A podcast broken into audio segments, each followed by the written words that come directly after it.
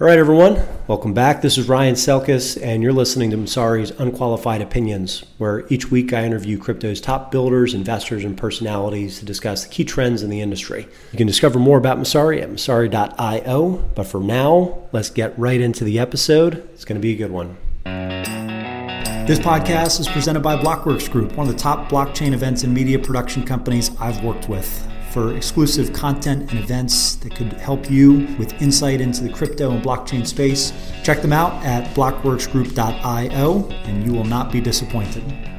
All right, everyone, welcome back to Messari's Unqualified Opinions. I'm Ryan Selkis at Two Bit Idiots. Uh, we've got another terrific interview today. Well, we don't know that yet because we haven't done it, but I'm just going to project in the future uh, that uh, this conversation with Alan Curtis from Radar uh, is going to be uh, something that you're going to want to tune into on iTunes, Spotify, or maybe you're watching it live on Twitter right now.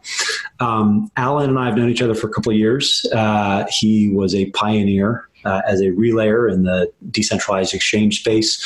Um, and obviously, that sector uh, of crypto, I would say, I would argue, went through its uh, peak of inflated expectations. And this was a year uh, uh in 2019 where uh, things kind of crashed down to earth, and, and, some of the structural challenges of running a DEX uh, really, really came to light and, and, became very obvious. So it's kind of a double whammy of the market just um, cooling off and volumes uh, getting, you know, uh, lower just in, in general, um, and then you uh, multiply that by the fact that DEX was already a very, very small part of, of that overall market. So um, we're going to talk about some of the structural challenges to, to DEX in general which we haven't heard nearly uh, as much about uh, in the last 12, 18 months, but is still very structurally important. And then um, we're going to talk about Radar and, and some of the full stack uh, solutions that they're they're building and, and, kind of how they think about um, the industry more generally, but but in particular, you know, market making and, and things like that uh, in addition to maybe other things that, that Alan might want to cover, as uh, he has been a bit of a man of mystery uh, in the last year, which we were just talking about off camera. Um, Alan, why don't, why don't we. Um, why don't we start with your backstory as I, as I like to do with, with all these conversations just you know how you got into crypto um, and then you know radar in particular how, how you, you, came to form an opinion on on that being a killer market that you wanted to get into um, and, and then of course we can walk through the evolution of the project and and uh, the I hope resurgence for that sector in general, but but certainly uh, for for some of the things you're doing as well. Yeah, yeah, happy to be here, Ryan. Thanks so much for the invite. Uh, I'll start with the origin story, uh, as you put it. I've actually not really shared our origin story before. Um, I've loosely in, in a few tweets and and articles here and there, but um, it it began in a winding way. I think much like uh, many folks in our industry is very orthogonal, and um, for me, it was it began with some graduate thesis work I was doing, the intersection of economic security, financial inclusivity, and health outcomes. I heard of Bitcoin, but unfortunately did not fall down the rabbit hole and, and did not invest and, and did not um, pursue.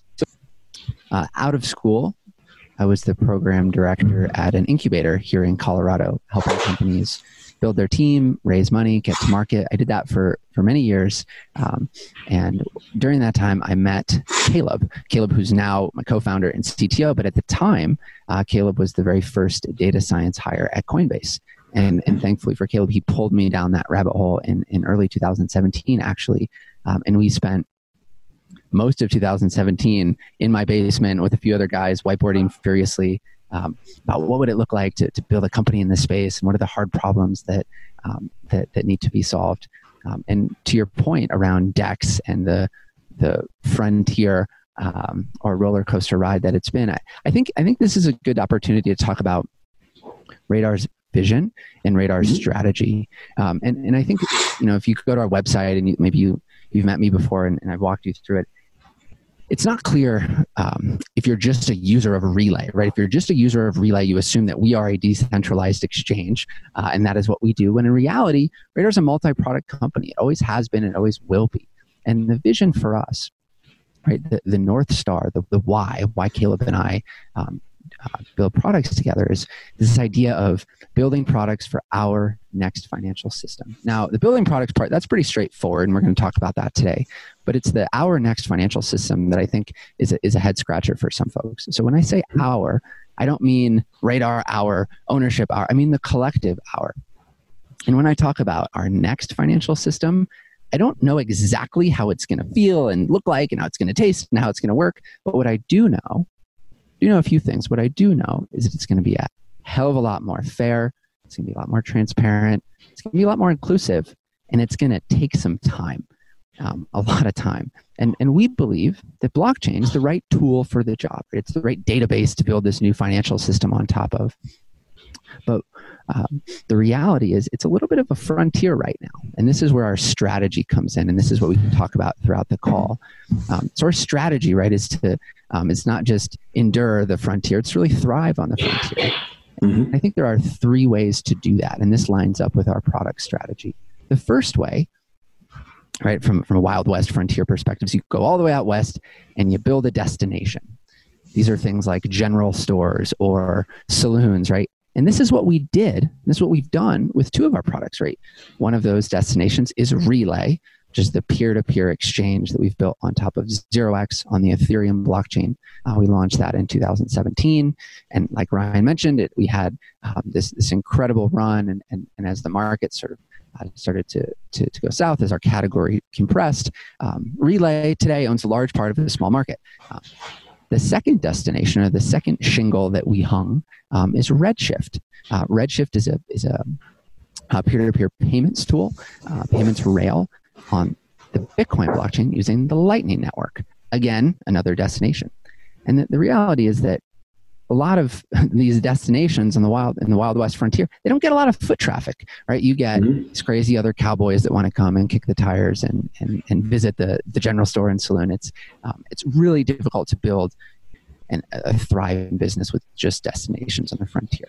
And so you mm-hmm. must do the second thing. The second thing is infrastructure.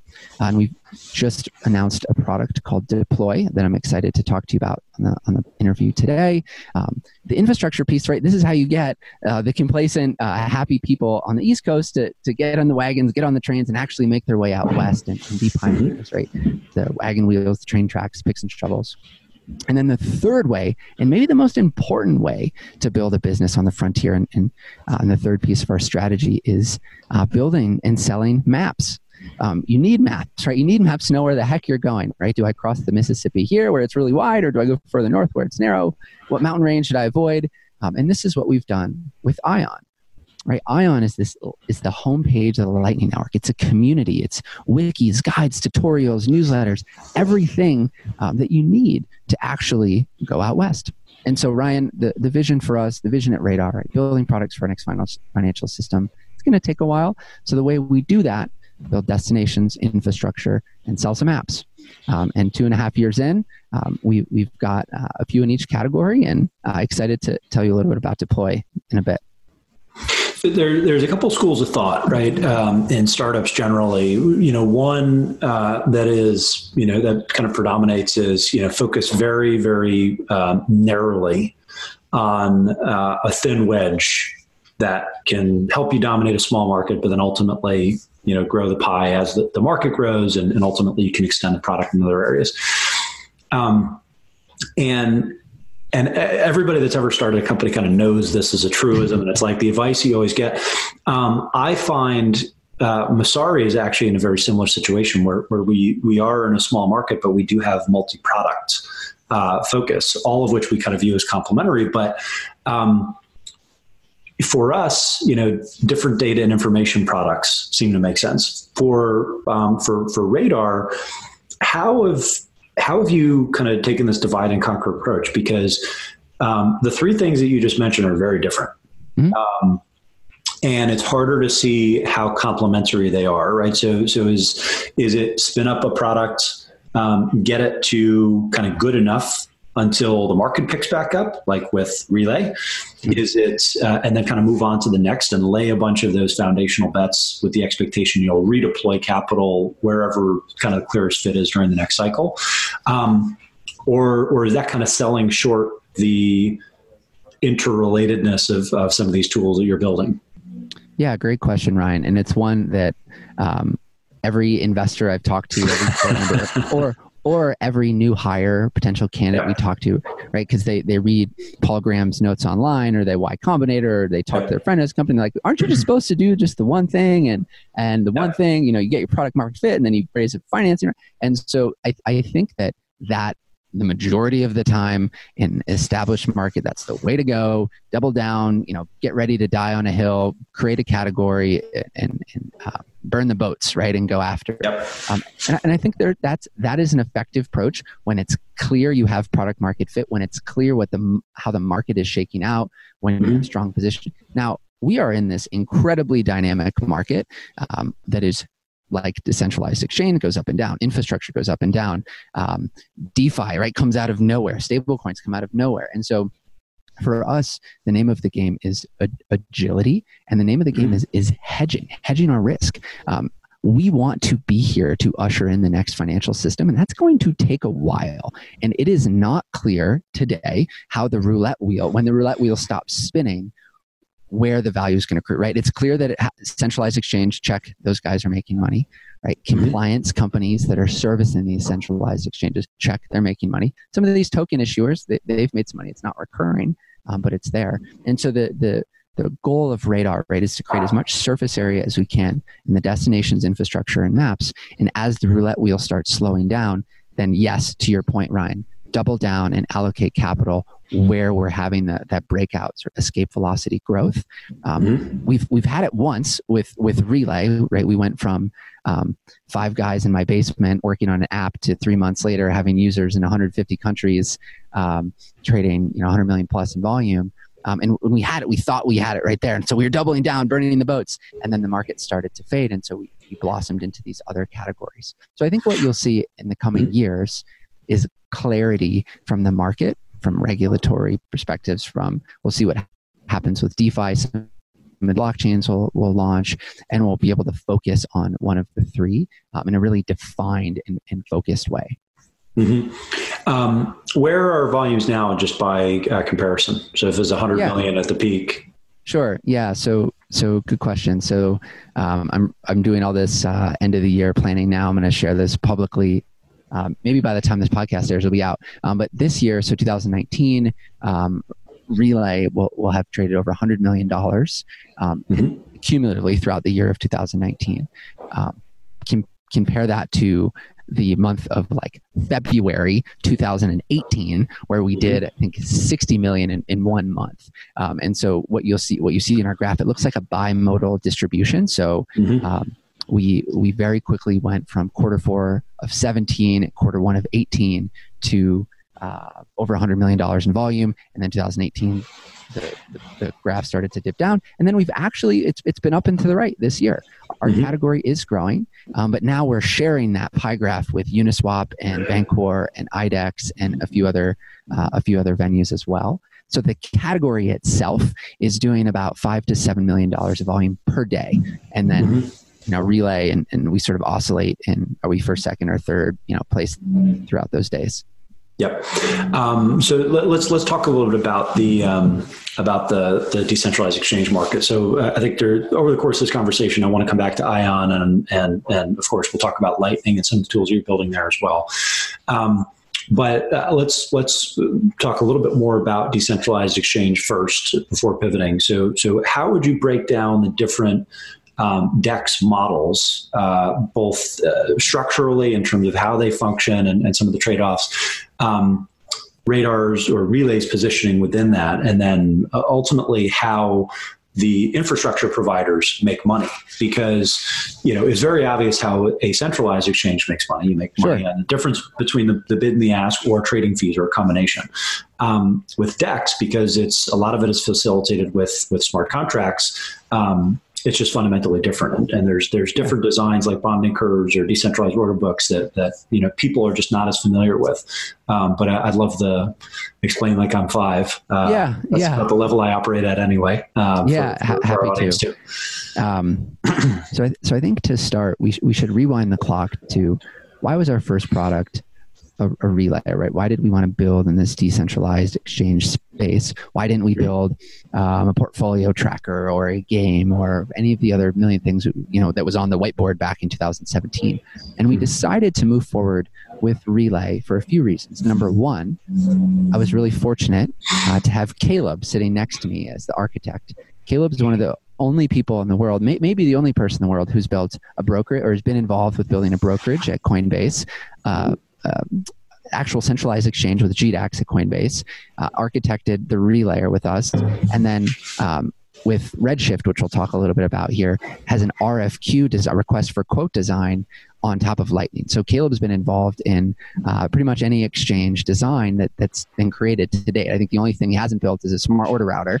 Um, mm-hmm. Anyways, so that was one reason is we had the expertise from Caleb. The second reason is we wanted to go to market with a product that would help us achieve global awareness, right? And, and so, for example, if we built a, um, a tax planning tool, right, maybe that's useful in the US, but we don't get the 150 country distribution that a peer to peer exchange would. And number three, uh, we wanted to build something that was very closely related to this ethos in our space around um, our next financial system, one that's more fair, more transparent, more inclusive. And so, for many reasons, for those three reasons, right, we decided to go to market with uh, uh, peer-to-peer exchange. So we studied traditional exchanges and we looked at how those rolled out right? The electronification of markets thesis it starts with in the pit trading it, it moves to uh, over the counter trading which moves to order books which moves, moves to um, a request for quote design which moves to smart order routers which moves to dark pools. So we saw that playing out in traditional markets and we and we looked at well where are we in and from a crypto um, where are we from a in, in, the crypto space? And this was 2017 and so we're about seven years into exchanges. Um, right gox and others bitstamp and others ha- hadn't been around that long. And for us the natural um, extension was to move to peer-to-peer markets. Um, we are actually the third uh, ever uh, peer-to-peer market to, to, to, build on, on top of ethereum. And to answer your question directly, the eh, mechanism design we use is this open order book. Uh, now here's the explain like I'm five part. That, that, wasn't much. Explain like I'm five. This will be the more simple part. Um, we decided to use zero X's smart contracts to create this open order book on Relay. And you can think of that like Craigslist. On Craigslist today, you show up and you sell your bike, you sell your couch. To some stranger shows up. You don't know them. They don't know you. Craigslist doesn't take a fee. Craigslist doesn't match you guys. Um, you guys exchange 50 bucks and you go and go on your way. That's like what happens on Relay, right? We're not matching buyers and sellers. We don't have a smart contract that you're depositing into. We're not even charging fees on these trades. Frankly, we are a global bulletin board um, where buyers and sellers can meet and trade directly wallet to wallet. Um, that is in stark contrast to the many other types of decentralized exchange that exist right? So there's everything from automated market makers where you deposit into a smart contract. Um, there's uh, decentralized exchanges with matching engines where they do buy and sell. Um, there are uh, decentralized exchanges that are just run by the actual company itself and they act almost like a bank teller as, as the market maker themselves. And ryan what i'm really excited about is across this category of decentralized exchanges you have maybe five different models that are competing, and we're seeing what the market likes, what they don't like. This year, Uniswap, automated market maker, has has really really come out of nowhere and, and been um, solved a lot of these liquidity challenges and, and uh, user experience challenges that an open order book like like ours was was facing. Mm-hmm. Um, Uniswap is inter- interesting because uh, there's there's no way for Uniswap itself to really make money, right? The, the, the liquidity providers, the folks that actually, you know, uh, make the markets, um, and Uniswap are the ones that ultimately are rewarded with the fees and and, and the rewards. Um, and uh, th- that is interesting, and it's definitely fascinated investors within the industry because they're like, "Oh, how can I make money off of this?" And the answer, in short, is, "Well, you can't," because it's better for small traders than it is for large traders, which is the exact opposite of all kind of centralized exchanges. Yep. Yep. Um, and arguably, arguably, is better for illiquid assets than it is for liquid assets. Mm-hmm. Um, so. Um, Uniswap definitely one of the top stories I think of uh, uh, just in crypto, you know, of the year, especially you know given the, the history and background uh, uh, uh of the project uh, coming out of like a small Ethereum Foundation grant. But what, what, are what are some of the other um, the the the nice part about seeing these different models out in the wild, one, you kind of get a sense for what people want and, and what works, but that's not universal, right? So so if Uniswap is good for like the little guys that are looking for access or exposure yeah. to illiquid tokens, right? What where do the other DEX models fit in? Yeah, um, yeah over question. time. Yeah, good question. So I, I think uh, an assumption that some people make about me or about our company is that we, are under this belief that decentralized exchange is the way forward and um, centralized exchanges must perish and we should replace.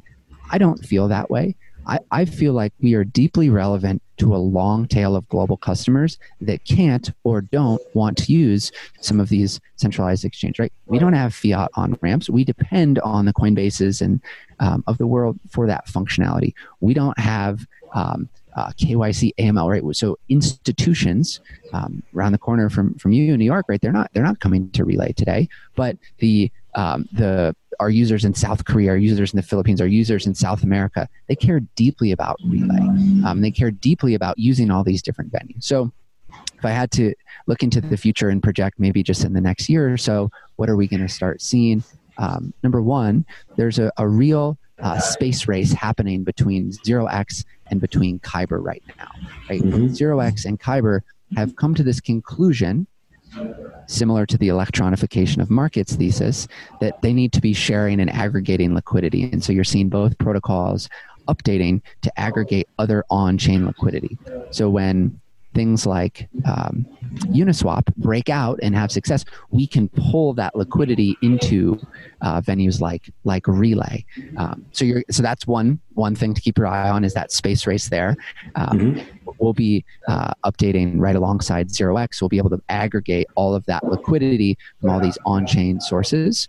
Um, number two um, is the, the the let's call it the inbound of uh, automated traders or professional traders. So in the last two and a half years, if I had a graph, um, the graph would look up and to the right about professional market makers, professional automated traders who are starting to identify these peer-to-peer markets as the source of right new alpha, as, as a source of um, t- uh, less tight spreads than, than the centralized exchange. And decentralized exchanges are finally building out the infrastructure and stability that they need um, to welcome these traders. So you're going to start seeing, I think, um, a lot more um, automated trading volume come in.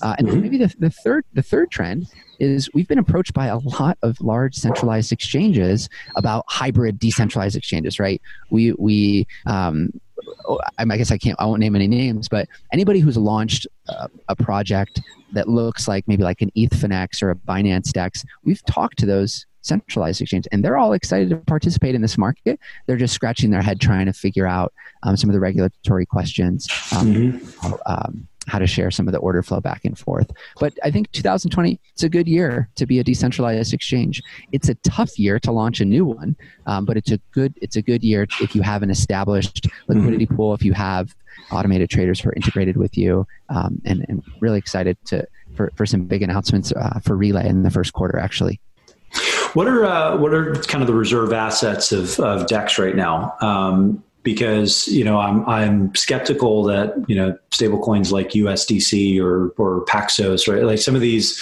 um, regulated uh, or or uh, quasi uh, regulatory blessed, right? Uh, stablecoins are, are, are are or should be really you know fully integrated into into Dex sure. because there's there seems like there's way too much of a risk of like account seizure or or you know some regulatory you know headwind that that would really wreak havoc on that market.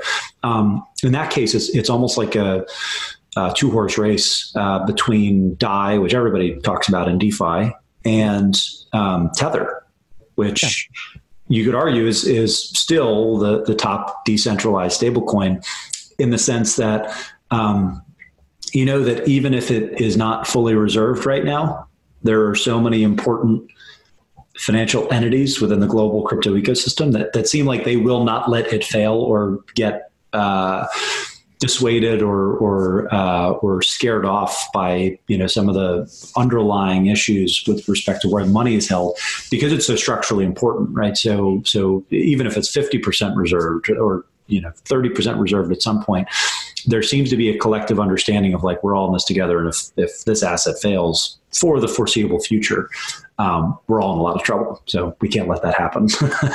yeah, that, look to be clear, a lot of the volume across all the um, relayers and decentralized exchanges has been DAI, ETH. Um, it's and then a few just a few assets, um, the, mm-hmm. the, zero X's, the Kyber, um, uh, BAT token, right? You, are not seeing this long tail um, of inventory uh, like a lot of us. Have you have you started to see an uptick in the ERC twenty tethers since that is? Yep, yep, yep. Okay. That's that's certainly been the mm-hmm. case. I, I think you know if, if you had talked to me if you had talked to me in, in early 2017, I would have told you um, we are onboarding the world to the token economy, and everything that can be tokenized will be tokenized.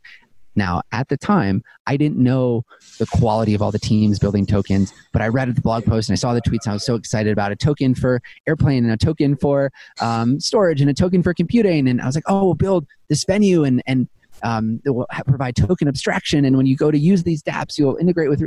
And of course, th- that has not been the case. And many of those teams didn't ship, and many of those teams failed um, on on their uh, you know their, their missions um, and we've been left with a, just a few teams that are, are making great tremendous progress i think DAI's uh, the maker team's a great example of that um, so mm-hmm. ryan what i do want to mention um, is just around this category of um, of decentralized exchanges. A lot of the innovation's been happening uh, around around Ethereum, right? It's it's using smart contracts and the, reality is if you talk to these automated traders or if you talk to these more prosumer day traders they want two things. Number one they want access to bitcoin. And you can't get it uh, you can get wrapped bitcoin um, but turns out that's that's not um, quite as exciting. So they want access to bitcoin and then they want faster faster trading. And so what we, what we did our r&d team took a look at layer two protocols. We looked at wrapped Ethereum. We looked at pretty much anything under the sun that would allow us to meet those two customer mandates. And that led us to Lightning Network. And, and what we've built with Redshift is very different than what we've built with Relay. It's on the Bitcoin blockchain, where Relay is on the Ethereum blockchain. We don't use mm. 0x, we use HTLCs, hash time lock contracts. And we're not using this open order book design. We're using a request for quote design, where a customer would show up, a trader would show up, they would request, right, want a quote, and then the um, market makers that use Redshift would provide a quote with the spread built in. And so mm-hmm. we're really pushing the envelope in terms of what decentralized exchange is capable of, how fast we can do that, what inventory we can support. And on Redshift today, we just support Ethereum and Bitcoin. It's a new product. Um, but throughout 2020, we're going to be adding additional assets there. And we're going to be offering true cross chain atomic swaps, peer to peer, non custodial, all the buzzwords here, we've got them. But the, the reality is, um, we're finally fulfilling this promise of, of what decentralized exchange uh, intended to do you know, year, years ago. Mm-hmm. Um, it's uh, it, it, certainly would be fun to watch. Um, the the one question that uh, I asked up front though that, that was not really answered is um, the economics of oh, DEX, right? Yeah. right? Yep. Um, yes. And so you don't need to disclose your revenue figures, right? Sure. But, you know, with with centralized exchanges, you can more or less back into you know 15 bips of volume, 15 yep. to 20 bips of volume, kind of on average. Yep. That's a pretty quick and dirty um, yeah. estimate. And, and so at any given day of trading volume, you can extrapolate what their annualized run rate is, right? Or week or whatever. Um, the, the, there's different models in DEX. It's not quite as simple, but but how do you um, make money from that market when the market yeah. maker is in many cases automated? Yeah, great question. So. Um, in many ways, it's the same as centralized exchanges. So, if you look at a lot of the venues in the decentralized world, they're taking those uh, fees um, on trade. So it's you know 0.2 percent, 0.3 percent is is what is pretty traditional across venues we have actually elected to keep our fees at zero. Um, so since we launched Relay in 2017 to today, uh, in the foreseeable future, um, uh, those those fees are at zero, and we did that because we don't want to create even more friction for liquidity to move into the decentralized world. We don't mm-hmm. want to create another reason for someone to just ah, I'll stay with Binance or ah, I'll stay with Coinbase, um, and that's been a, a strategy. Uh, that's been a decision I would do time and time again. It's what allowed us to go from relative obscurity few dudes in Colorado to owning a really large part of, of, the, of this market. Um, and along so, are you are you making no revenue then as a result from Dex? Correct. Yeah. Correct. Yeah. Correct. Relay has Re, Relay is not. We have not monet. That is very much a. Uh, some of some people in the community call it this this let's call like a public good. Some people in the community call it like critically important infrastructure. Uh, we've, we've contemplated many times about turning on uh, turning on fees there. Frankly, we, we have a really long term horizon and radar. Right, mm-hmm. we're talking about this next financial system, um, and I want to make it really easy for liquidity to move into this space. Um, mm-hmm as is the reason why we went out and raised some some venture financing rounds. It's the reason why we're building additional products is um, to find other places um, that, that we want to monetize that won't create maybe as much friction to trialability of a of a new product or service. Yeah, I um, so I, I understand the strategy. I'm not I'm not so convinced that is necessary to compete, but I'm I'm not as close to the ground. You know, I, I would if if the competition is intra DEX then maybe that's marginally helpful from a narrative perspective. But if, if it's DEX versus centralized exchange volumes, um, then you're just talking about a different user base, right? You, are talking about folks that might value their privacy, the their the transportability, the self custody, um, all the things that are you know kind of more like hardcore, right, uh, in the in the community, and not for the faint of heart. But um, it, it, it, seems like a different user that that's not necessarily going to care, and in some cases might actually feel more comfortable if they knew, okay, I can execute uh, this type of exchange, but by executing this type of exchange on this provider um, or using these protocols, I at least know that they're going to be maintained and updated, so I can do it again someday. Sure. Um, because yeah. because if, if there's no model whatsoever, then this is all you know. You can't yeah. run on venture capital forever, right? You so. bet. You bet. Um, we're not running a nonprofit. Um, there there will be yeah. a time and place to monetize Relay. Um, we we have liquidity goals. We have volume goals around that. Mm-hmm. Um, and frankly, we're I agree with some of what you said around right if, if we turn if we decided to turn on fees tomorrow right it's no no one's not everyone's going to pick up and go home and say fuck those guys um, right? There, there, there, there's a lot of, of um, uh, let's call it brand love for Relay. Mm-hmm. A lot of integrations into Relay liquidity that, that are, I think, very sticky. Um, it's just picking the right time uh, and the right mm-hmm. place to do that. I'm really proud to, to say that for most of the space, we've been the, the gateway integration in, into decentralized exchange by making it free, we've really increased the flywheel of trialability for, for different teams and companies. It's really nice to be able to call uh, an automated trader or when I connect with the project and say, look, just integrate with our liquidity, right? We're not going to charge you for it. Try it out. Um, yep. And that is our surface area has expanded dramatically. Um, so in the future, um, yeah, not a nonprofit, uh, a for profit, but fair, fair right enough. Now, yeah. Um, and is that a, an approach that you've taken cross product? So why don't we use that as a transition point uh, to we'll yeah. talk about Redshift and Ion? Yeah, great, great, great transition. So um, with uh, Redshift, right, I mentioned we're moving to this RFQ design, and we're really putting the liquidity provisioning the, um, in the hands of our market making partners who are providing these mm-hmm. spreads. And so Redshift, guess what? Does not charge a fee. Um, the market makers get to decide what that spread is. So if if you go to Redshift today, um, you you, you want to pay uh, Ethereum and get Lightning Bitcoin back, a market maker is going to be on the other side of that trade, and um, they're going to decide what to price in. Frankly, we're seeing like pretty pretty low, uh, pretty tight spreads there already. Um, mm-hmm. But similar similar approach for us. Um, so try, increase the triability, increase the throughput, show off uh, what a cross chain atomic swap actually looks like. A lot of people look at this product and are confused, and uh, adding a fee on top of that. Um, we've seen that, that, that can increase friction. Um, so again, not a nonprofit in the future will, will be monetized. Mm-hmm. Um, so, uh, sorry, maybe I missed it, but is Redshift working with Lightning now, or, or is yep, yeah, good, okay. good, good, um, good clarifying question. So, back to this R and D question, right, from Ethereum uh, exchange, where people were asking for faster trades and access to Bitcoin. So we went and did all this work, and we identified the Lightning Network and hash time lock contracts um, as the viable mechanism to build this RFQ exchange on top of.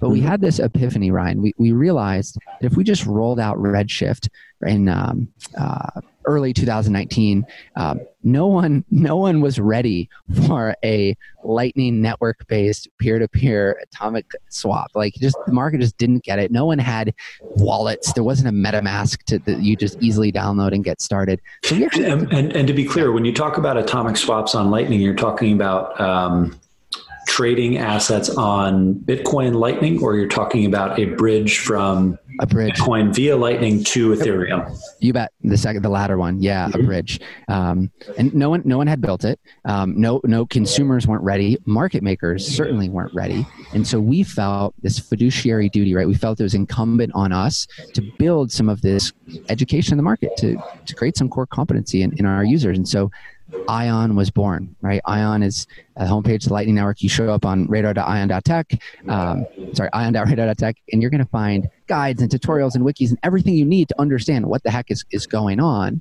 Um, mm-hmm. And then, of course, at the bottom of that funnel, um, uh, you you understand how to use and transact and integrate with with Redshift. And that's been a um, that's been a journey of 2019, right? Our foray into Lightning, establishing brand credibility in a new space for us, hanging a shingle, building a destination around Redshift. Um, I'm, I'm really excited that we, we did it. We got it done. We're, we're being integrated into a lot of the biggest Lightning apps.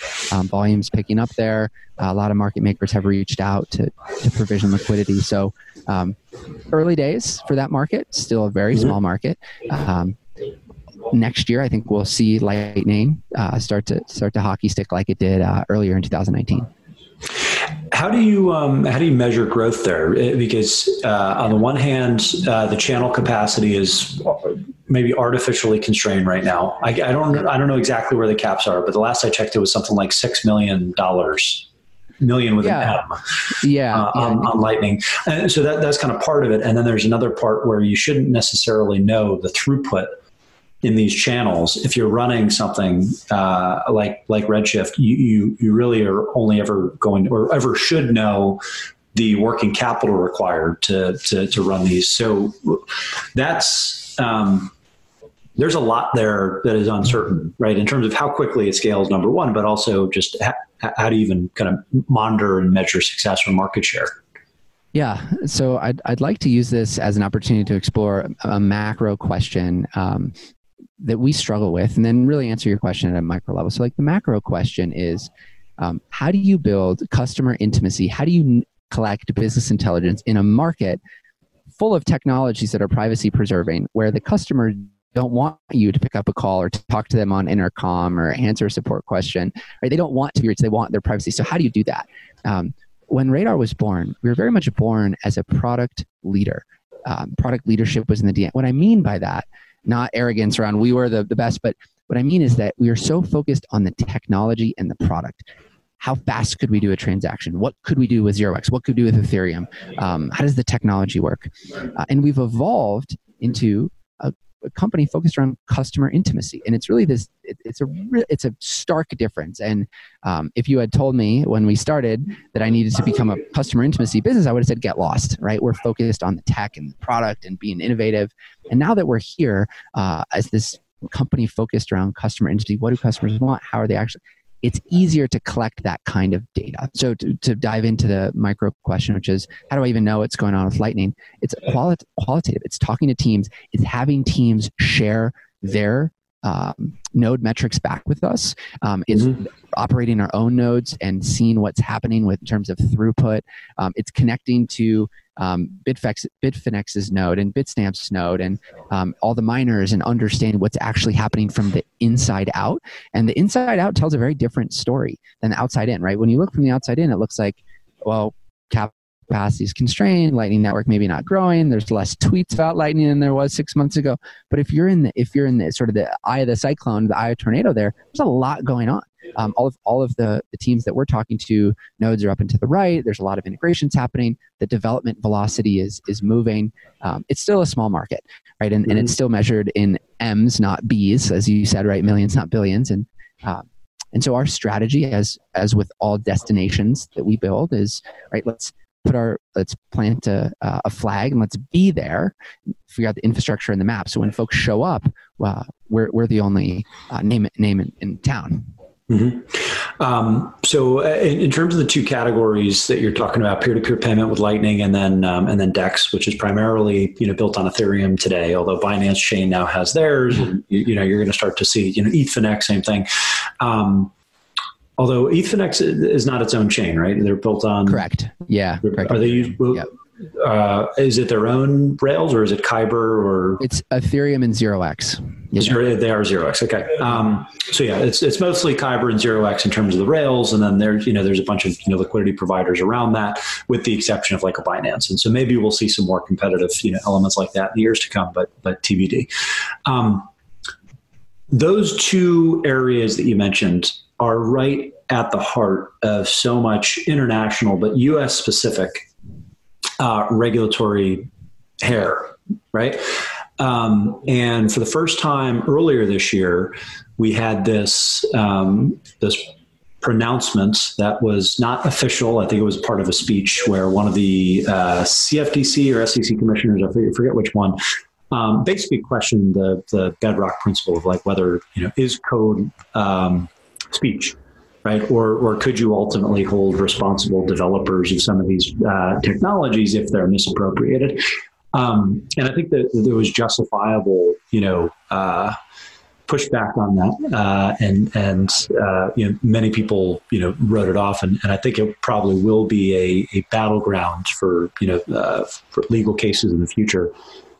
How do you think about um, your own regulatory positioning, but more importantly, the regulatory positioning of any business that's shipping code that could facilitate decentralized exchange or peer-to-peer commerce that is inevitably going to lead to tax evasion and money laundering by people that choose to do that um, but we'll be able to do so in like a peer-to-peer way online that is much much more difficult to track. Um, and we're going to leave aside the the qualitative assessments of like whether those laws are good or fair or proper. Sure. I have my own political persuasions. As that's probably going to be more similar to the early Bitcoin community in terms of uh, whether those are bullshit or not.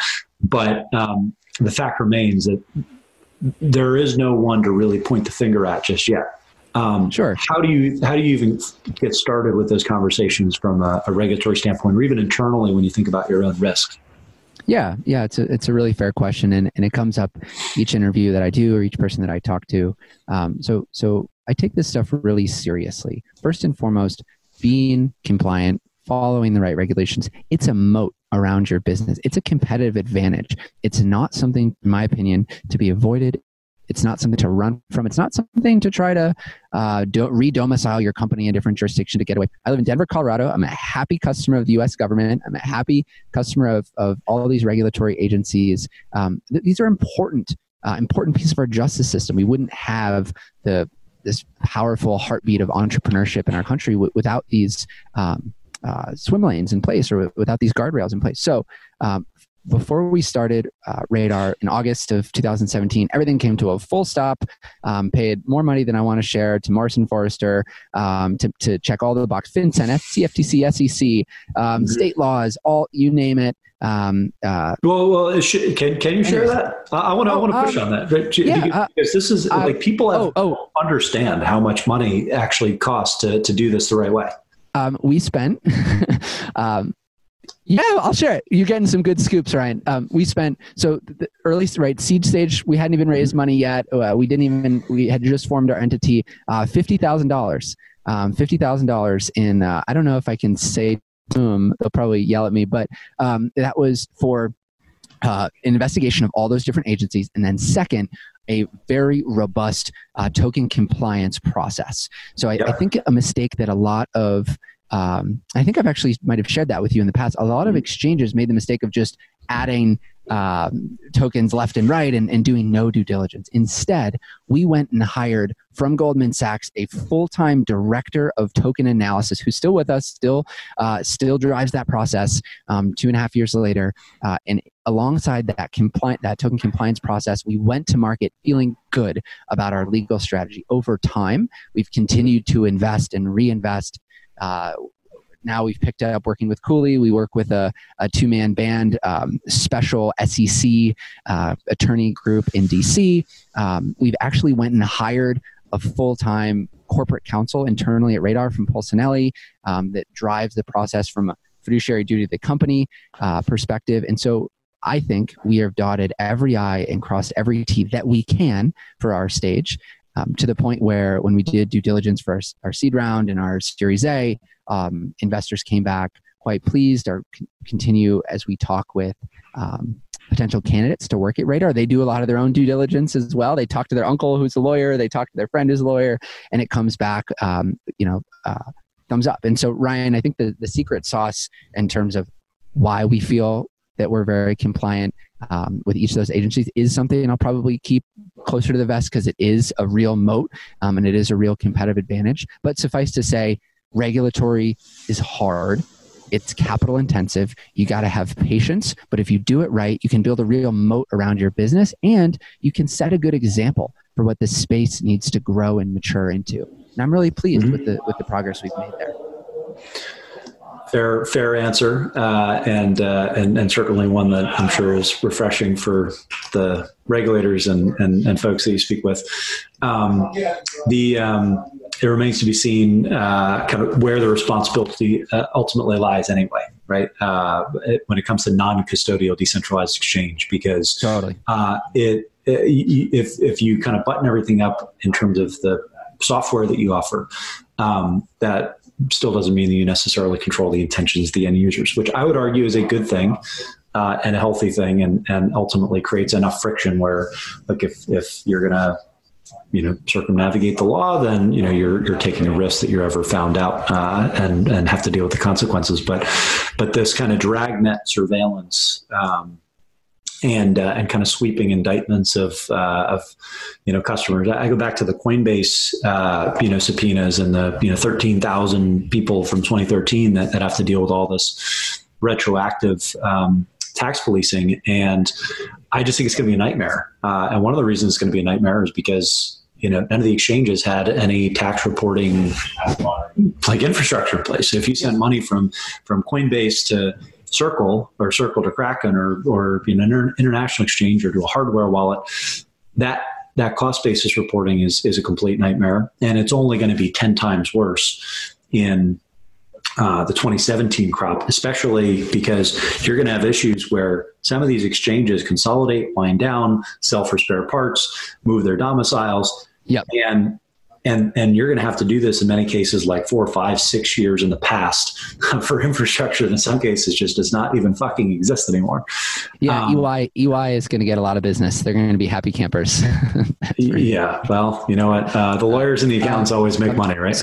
So Ryan, yeah.